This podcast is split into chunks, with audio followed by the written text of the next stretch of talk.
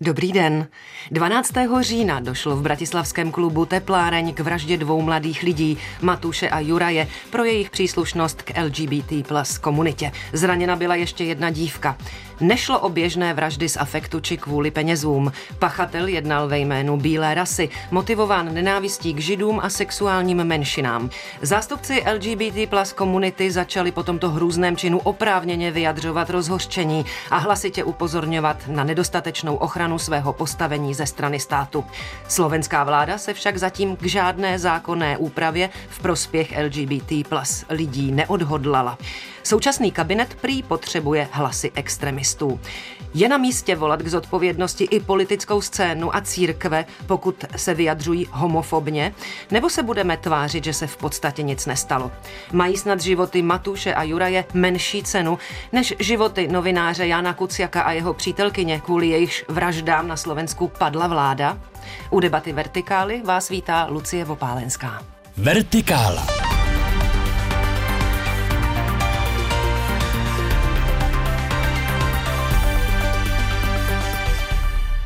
A mými dnešními hosty jsou Jakub Pavlus, bývalý kněz Slovenské luterské církve Augsburského vyznání, kterému tato církev pro jeho postoj k LGBT plus komunitě neprodloužila smlouvu.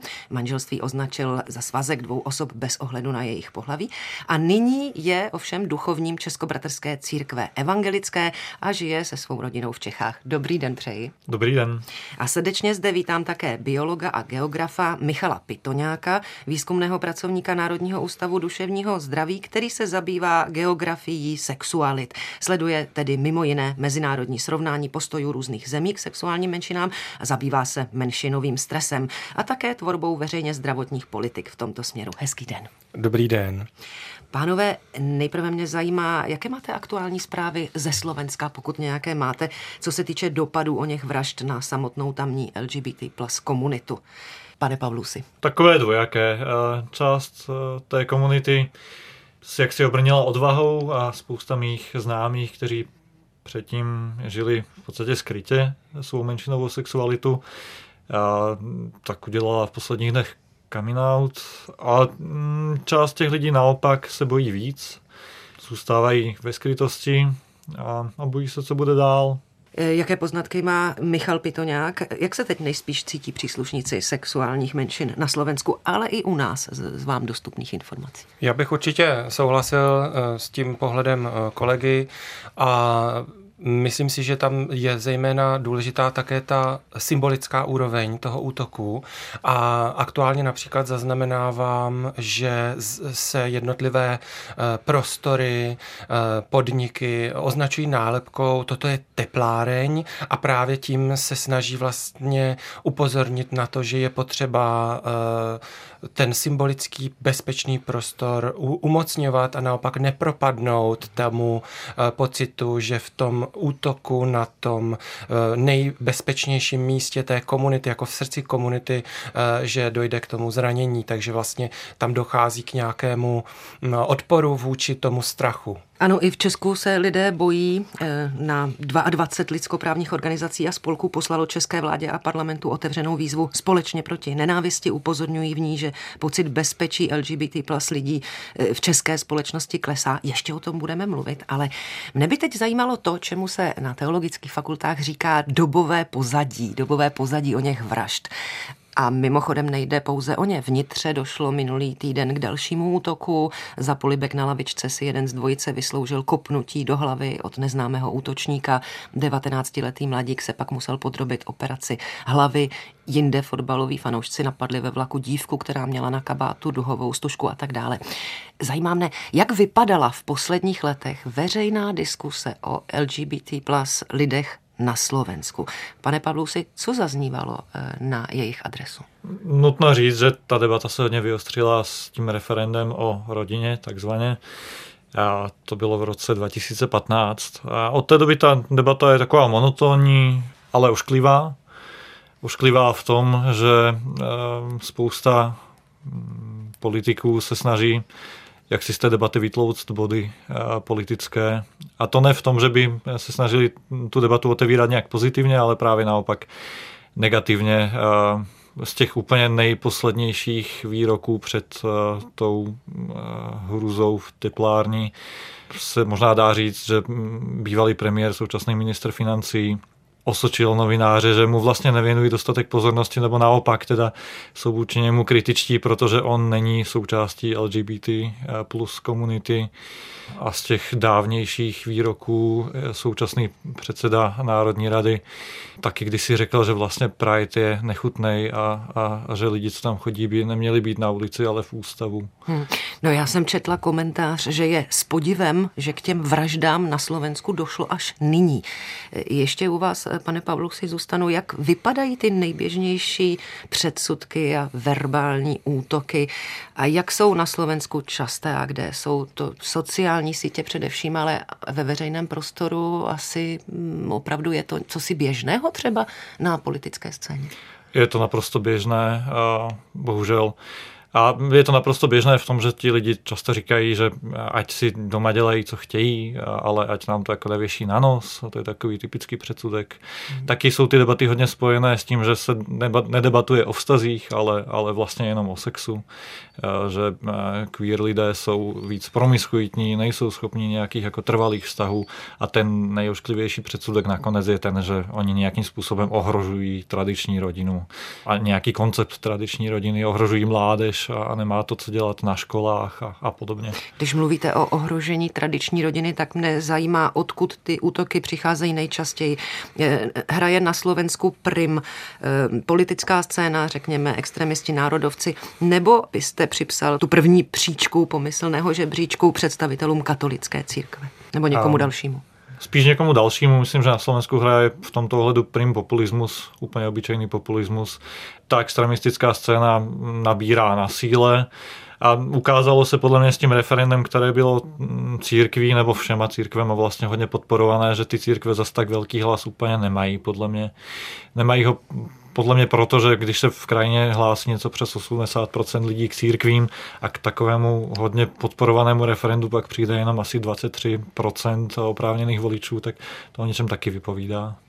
Pane Pitoňáku, jak eh, vidíte vy to slovenské prostředí a tamní debatu o LGBT plus menšinách? Protože vy se zabýváte geografickým srovnáním, tak by mě zajímalo, jak je na tom právě Slovensko ve srovnání s okolními zeměmi.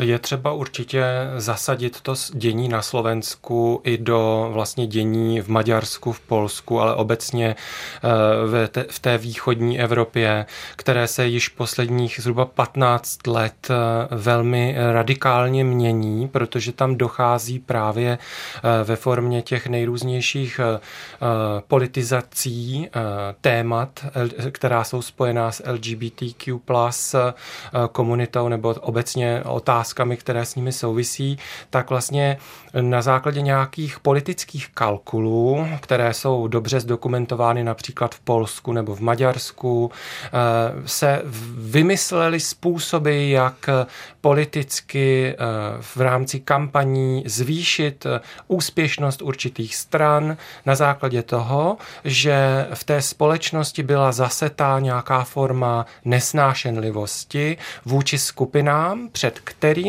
mají tito politici jako si uh, bránit tu společnost. Takže vytváří se nějaký uh, nepřítel doměnný a to je třeba vnímat i právě v té diskuzi na Slovensku, kdy uh, zejména například právě v tom zmiňovaném referendu v roce 2015 ten veřejný prostor zaplavili nejrůznější billboardy, nejrůznější formy vyobrazení, které Eh, upozorňovali a snažili se vytvářet dojem, že LGBT lidé jsou nějakým ohrožením, ať už nějakých těch institucí nebo každodenního života. A promiňte, že vám do toho eh, tak skočím, ale pochopila jsem vás správně, že ze strany politiků nebo těch, kdo vytvářejí politické kampaně, je to tedy čistý kalkul, že ti lidé, kteří třeba eh, jak si věří nějakým předsudkům prostě ze svého srdce eh, a cítí to tak, tak ti se v podstatě stávají jenom nějakými užitečnými, no nechci říct idioty, ale v regionu, nic jiného nenapadá. Ono je to velmi složité, protože v regionu a víceméně v, i v celosvětové politice, ale teď když zůstanu tady v tom regionu, tak eh, dochází k určitému odklonu od tradičních politických témat. Otázky typu eh, socioekonomických, daně nebo důchody tolik netáhnou tu politickou diskuzi. Lidé jim tolik nerozumí a nepřinášejí jasné body eh, daným politickým uskupením, která se velmi komplikovaně můžou mhm. nějak orientovat na té středopravicové, levicové politice. Kdežto to ta... sexu rozumí každý? Eh, v podstatě jste to zjednodušila eh, dobře, protože dochází k mobilizaci témat, která souvisejí s nějakými morálními otázkami.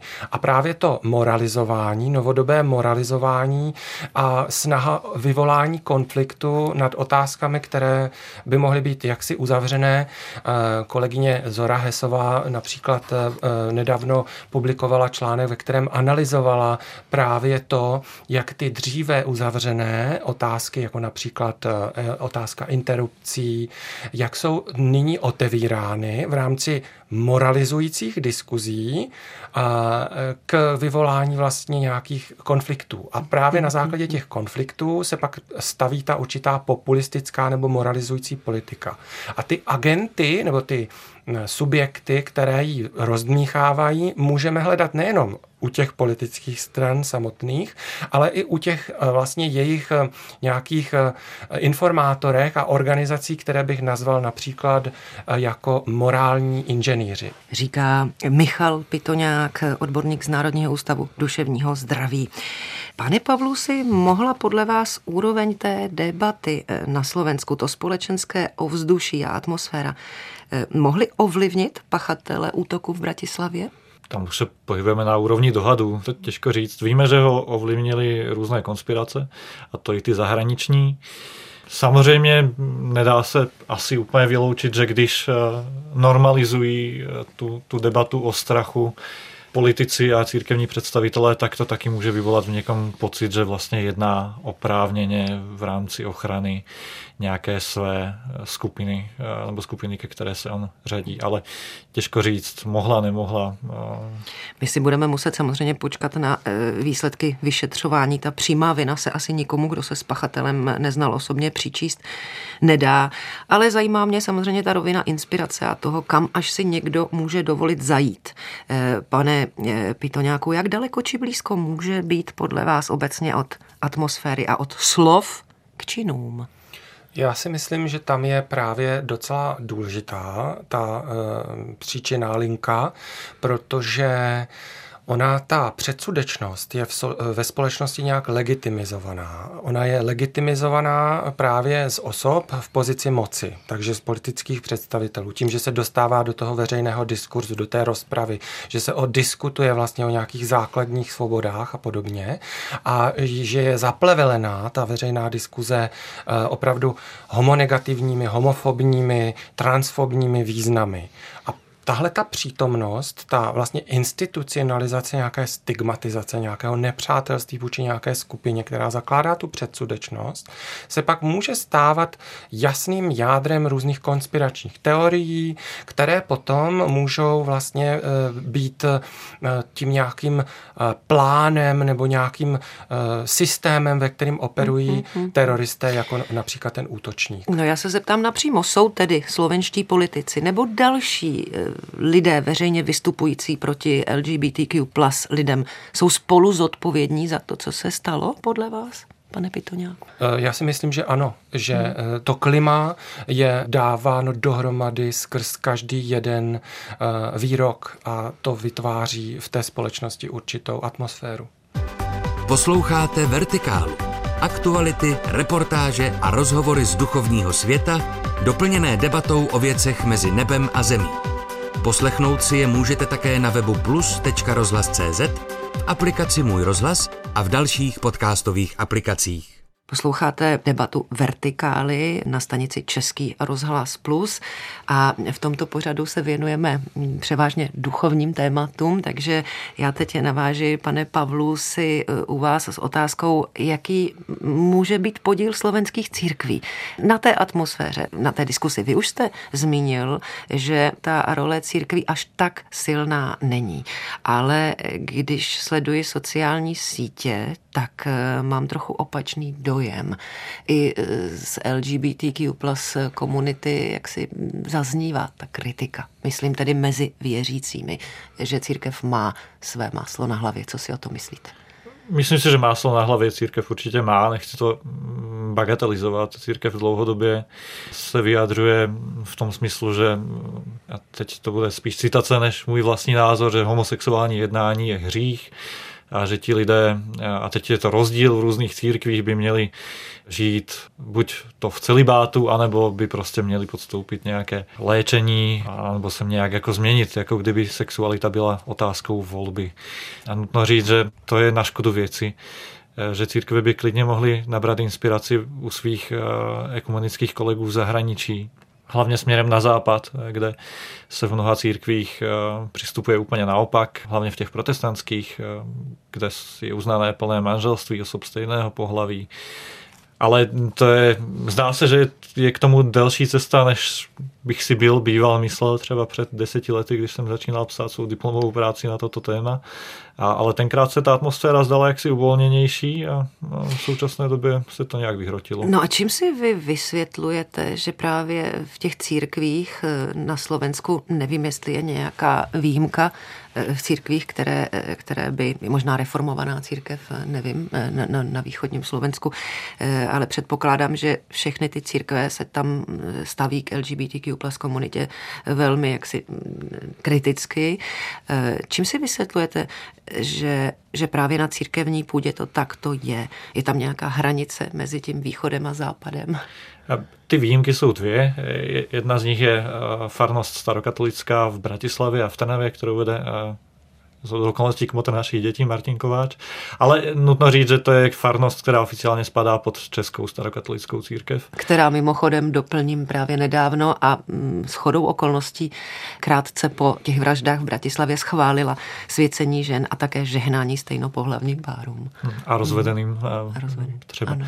ano, v tom nás v něčem dohnali a v něčem předběhli, no tak to si jako evangelíci budeme muset ještě eh, třeba něco dohnat eh, českobratrští, ale... A ta druhá výjimka? A, a ta druhá výjimka je zbor luterský v Bratislavě ve Starém městě, ale ten zbor je výjimka i v rámci své církve a je, je svou církví vlastní kritizován za to, že eh, přistupuje jinak k těmto otázkám ve smyslu, že organizuje konference o inkluzi eh, LGBT plus lidí a, a mm, poskytuje třeba společenství Signum, co jsou uh, gay křesťané nebo neheterosexuální křesťané, takže... Mm, no dobrá, ale když se tedy vrátím k té situaci, jaká až na ty dvě výjimky na Slovensku je, tak v církvích, tak eh, čím si to vysvětlujete, i že se to jakoby zabrzdilo? Je to ta politika, o které jsme tady mluvili e, dosud?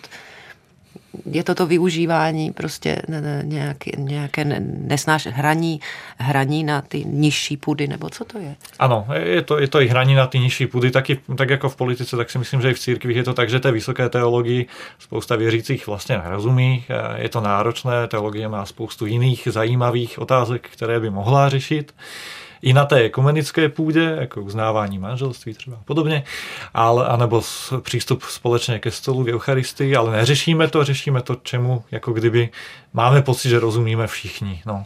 A to k tomu určitě přispívá. A taky mám pocit, že vzniklo kolem toho referenda eh, něco, co neumím nazvat jinak než nějaký ekumenismus nenávisti nebo ekumenismus strachu, mhm. kdy se najednou celá ekumenická rada církví uh, zhodla bez rozdílu na tom, že k tomu referendu je potřeba jít a, a nějakým způsobem hlasovat. Což bylo strašně zvláštní, protože takhle se ta ekumenická rada nezhodla snad skoro na ničem. Takže mhm. to bylo Říká Jakub Pavlus, eh, v současné době duchovní Českobratrské církve evangelické. Eh, pánové, co se týče reakcí na ony vraždy, jak je hodnotíte? Zazněla dostatečná slova odsouzení na Slovensku, ale i u nás? pane Pitoňáku. Já připomenu jenom, že premiér Eduard Heger třeba nejprve řekl, že oběti zemřeli kvůli jejich způsobu života, ani nepoužil LGBTQ plus eh, pojmenování pro pro oběti. Eh, ex-premiér Igor Matovič eh, zase napsal místo projevu Solidarity status jsem hetero, cítím se jako muž a jsem na tom hrdý. Prezidentka Čaputová reagovala pěkně. Čekal jste něco víc? Uh, mě ta, ta odpověď příliš nepřekvapila, protože je právě důkazem té hluboké zakořenosti, eh, té stigmatizace a těch homofobních projevů a eh, předsudečnosti v té společnosti. Ano, samozřejmě eh, velmi výjimečná a velmi pozitivní byla reakce paní prezidentky Čaputové.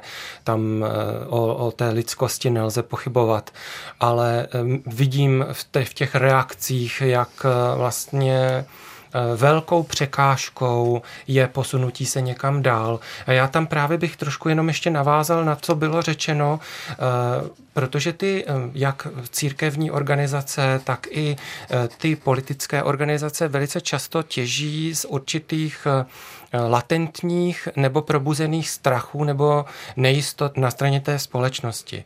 A církev obecně eh, symbolizuje nějakou jistotu, přináší lidem nějaký řád a eh, je teda přirozeně nějakou organizací, která brání status quo. Pokud eh, jsou tu organizace, které před chvíli jsem je nazval například morální inženýři, které, které se snaží vyhledávat ve společnosti témata, která by mohla nějakým způsobem znejistovat nebo polarizovat tu společnost a tím přinášet politické body, tak eh, pro takovou eh, obranu před nějakou nejistotou je spojenectví s církevními organizacemi přirozené a dá se tedy pochopit. Ale je potřeba hledat ty důvody v tom, proč jsou ty strachy vůbec přítomné v té společnosti jako nejistoty, co se týče eh, LGBTQ plus lidí a jejich eh, vlivu na společnost, jejich role ve společnosti, že ve skutečnosti nepředstavují žádné ohrožení. A nebo právě, jak tady zaznělo, eh, tendence mm, kontextualizovat nebo hovořit o sexuální orientaci jako o něčem, co se dá potlačit nebo změnit, jako že z některých těch církevních kruhů zaznívají motivace k tomu, aby lidé se snažili změnit svoji sexuální orientaci. Nebo tady dokonce i podstoupili konverzní terapii. Ano, že? a tady vlastně vnímám jako nutné, abych se vyjádřil z té své pozice výzkumníka, jakože opravdu takzvané konverzní terapie jsou hluboce neetické a nefunkční, eh, jsou škodlivé a je to již i díky výzkumu, který probíhal v Československu v 50. letech od docenta Kurta Freunda, že víme, že eh, taková změna není možná. Mhm. Vraťme se prosím ještě k těm reakcím na ony vraždy a pojďme také k těm církevním. Českobratrská církev evangelická tady v Čechách vydala jasné a stručné prohlášení, ve kterém se distancovala od jakýchkoliv projevů nesnášenlivosti vůči LGBTQ plus komunitě. Evangeličtí pastoral brothers působící na sociálních sítích promluvili ještě tvrději, cituji, i my jako křesťané máme na rukách krev. Naše slova, která zaznívají často zkazatelen, zraňují a vytvářejí podhoubí nenávisti. Pane Pavlu, si mě zajímá, jak reagovali duchovní na Slovensku. Posypal si někdo ze slovenských církevních kruhů hlavu popelem? Víte o tom? Nevím o tom, nevím o tom vůbec. Ty reakce byly takové, já jim soukromně říkám, že to byly takové pilátovské reakce trošičku, takové reakce Ponci a Piláta, kdy se církve vymezily vůči jakémukoliv násilí, i tomu verbálnímu, ale, ale nepřiznali si svůj podíl viny na tom, že eh, jak si byli účastní toho verbálního násilí při nejmenším historicky. A paradoxně právě na denníku jednom konzervativním na Slovensku vyšel v den toho hrůzného teroristického činu rozhovor s evangelickým biskupem, který v tom rozhovoru vyzýval jednu z farářek, aby jestli teda nesouhlasí s oficiálním postojem církve a cítí se frustrovaná, tak aby radši odešla ze služby, než když má furt jako otevírat ty témata a snažit se tu církev změnit. No. Hmm. Tady v Čechách, pokud jde konkrétně o katolickou církev, tak na tom možná nejsme o nic lépe. E, s výjimkou článku a facebookového statusu Tomáše Petráčka víceméně pozorujeme mlčení. E, pane Pitoňáku, jak to vy jako takový jako pozorovatel hodnotíte? Jak důležité je třeba, aby se právě ty církve, eh, u nichž je logické, že se k ním prostě lidé vztahují v čase nějakých nejistot, a teď těch nejistot máme strašnou spoustu. LGBTQ plus komunita se snadno může stát obětním beránkem. Tak jak je důležité, aby právě ty církve podle vás eh, něco udělali, nějaký čin?